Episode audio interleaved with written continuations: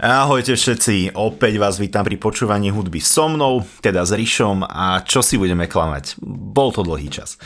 No aktuálne mám na to celkom dobrý dôvod, prečo vydať niečo nové. Okrem toho, že si ma ešte nevšimlo žiadne rádio, že? A tak z každej strany sa mňa rúti nový Coldplay a pre boha.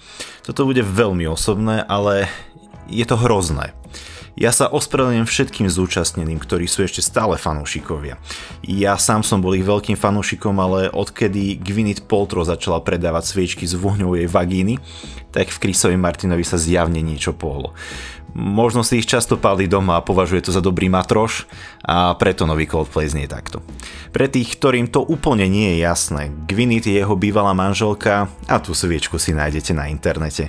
Ale aby som len nehejtoval, ale aj informoval, Chris Martin je frontmanom kapely Coldplay, ktorú ďalej tvoria gitarista Johnny Buckland, bas-gitarista Guy Berryman a na bici hrá Will Champion. Poďme však ale k ich začiatkom, pretože na tie sa pozerám s radosťou, na rozdiel od prítomnosti. Pamätám si, ako som prvýkrát videl klip In My Place v deke na Markíze. A ako si to so mnou vtedy neurobilo nič, pretože som mal možno 13. No, neprešlo veľa času a úplne si ma získali. Spomínam na to veľmi rád, pretože to bolo počas strednej školy a vtedy som začal objavovať žánre, ktoré ma naozaj bavili a držia sa ma dodnes.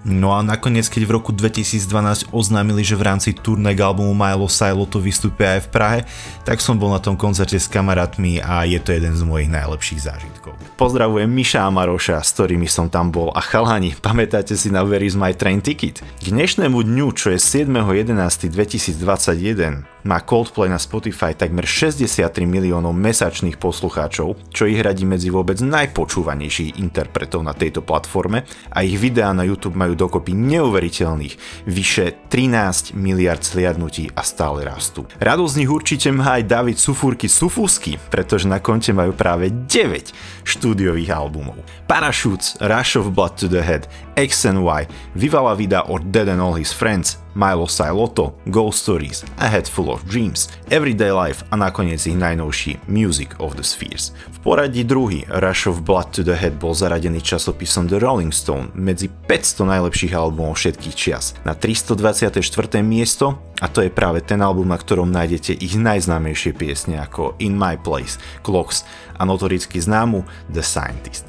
A práve The Scientist je ich druhou najstreamovanejšou piesňou na Spotify s vyše jednou miliardov a 160 miliónmi prehratí. A druhou preto, pretože prvou je Something Just Like This s takmer 1 miliardou a 670 miliónmi prehratí, ktorú nahrali spolu s Chainsmokers pre ich album Memories Do Not Open. A číslami nekončím, pretože získali 215 ocenení zo 607 nominácií, z toho 9 Brit Awards a 22 MTV Awards, čím sa radia medzi svetovo najviac oceňované skupiny. Ja som síce nad nimi zlomil palicu už pri albume Milo Siloto, no všetky tieto čísla sú neskutočné. Prešli na popovejší sound, získali si širšie publikum, vypredávali štadióny a hudobné rebríčky brali útokom. A ich aktuálna My Universe má takmer 200 miliónov prehratí na Spotify a ďalšie piesne z albumu ešte čakajú na svoju premiéru v rádiách. Zmena patrí k životu, oslovujú mladšie publikum a ja som už asi zostarol a musím sa uspokojiť s prvými albumami. Avšak je super, že Coldplay tu stále je a že tu bol aj pre nás, pre mňa, uhundraného triciatnika. Pozdravujem vás, počúvajte dobrú hudbu a počujeme sa na budúce. Čaute.